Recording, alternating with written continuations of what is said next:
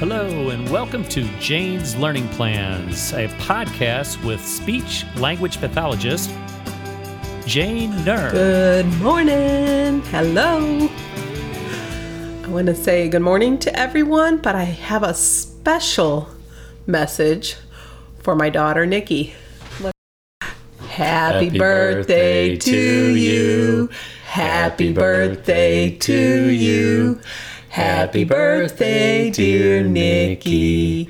Happy birthday to you. Cha-cha-cha, chicken soup, alley-oop. All right. So, besides it being Nikki's birthday, this weekend is Father's Day. I want to say happy Father's Day to everyone, all the daddies out there. Over the years, I have worked with some really amazing dads. I have seen them step up, step in, and over, yeah, overcome some major obstacles with kiddos that have disabilities. And sometimes the spotlight ends up being on moms most of the time. Um, all the questionnaires seem to get posed to them and everything else. And the dad's unique perspective and skills and needs are sometimes overlooked.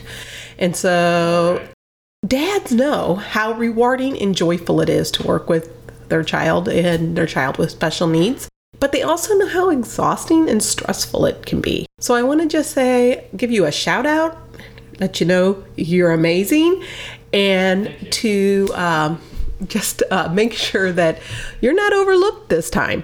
And although your child may not be able to verbally tell you that they love you and appreciate you, that does not mean they're not showing it to you. So kind of look at the little ways that they respond when you are playing with them and you're laughing with them. So some of the suggestions I have for moms, if you want to surprise dad, and um, just for in general as you go forward here, because there's other holidays where you want to hear the I love you, or you want the child to be able to give a gift and things like that. So some of the suggestions I have for you today are that you take the, uh, like you can get a card that you can record a message in, but find a way to record a message if you can using the child's voice saying, I love you, or something that would be unique to your child. If the child can't record their own voice, recommend getting another child of close to the same age, record the message for the child.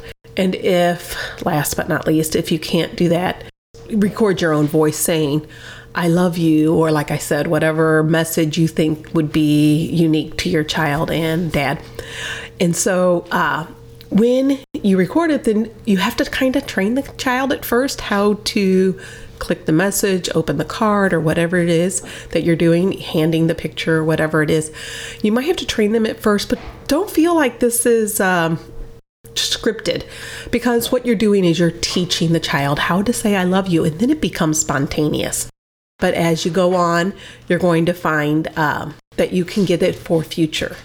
Um, so just practice it. Practice it during routines. Practice it when you're walking out the door. Make sure you initiate that I love you and show the kid where the picture is on the wall or where it's recorded so that the kid starts to respond with the I love you. Practice this during bath times, bedtimes, story times, whenever. Just build it into your routine to be practicing the I love yous, because that is so huge when you hear your kid say I love you for the first time and you know it's not scripted, that it's spontaneous. It's just awesome. Um, and think about it. When I was working with my children who were not uh, special needs, they had to be shown. Oh, don't forget to say your thank yous when somebody gives you a gift and things like that. They had to learn, but then it became natural for them to tell somebody, I love you and I thank you. And it wasn't scripted after that.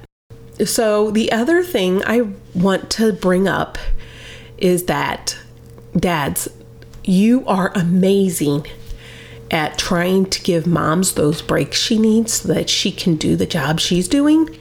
But don't forget that you need to take time for yourself too. So mom and dad, as you're working on um, figuring out who's doing what and the routines and everything else, make sure both of you build in times for each other to have that break, that time to themselves, that time to just uh, recoup, rejuvenate, and refresh. And then um, also build in time for each other. Build in that time where you guys can spend and dote and give to each other, because you guys are doing so much to help your child that sometimes you forget about helping your own relationship, and build into those times. And so I just want to finish by saying you are amazing. Have a happy Father's Day. Enjoy your weekend. Find time to rest, rejuvenate, and restore.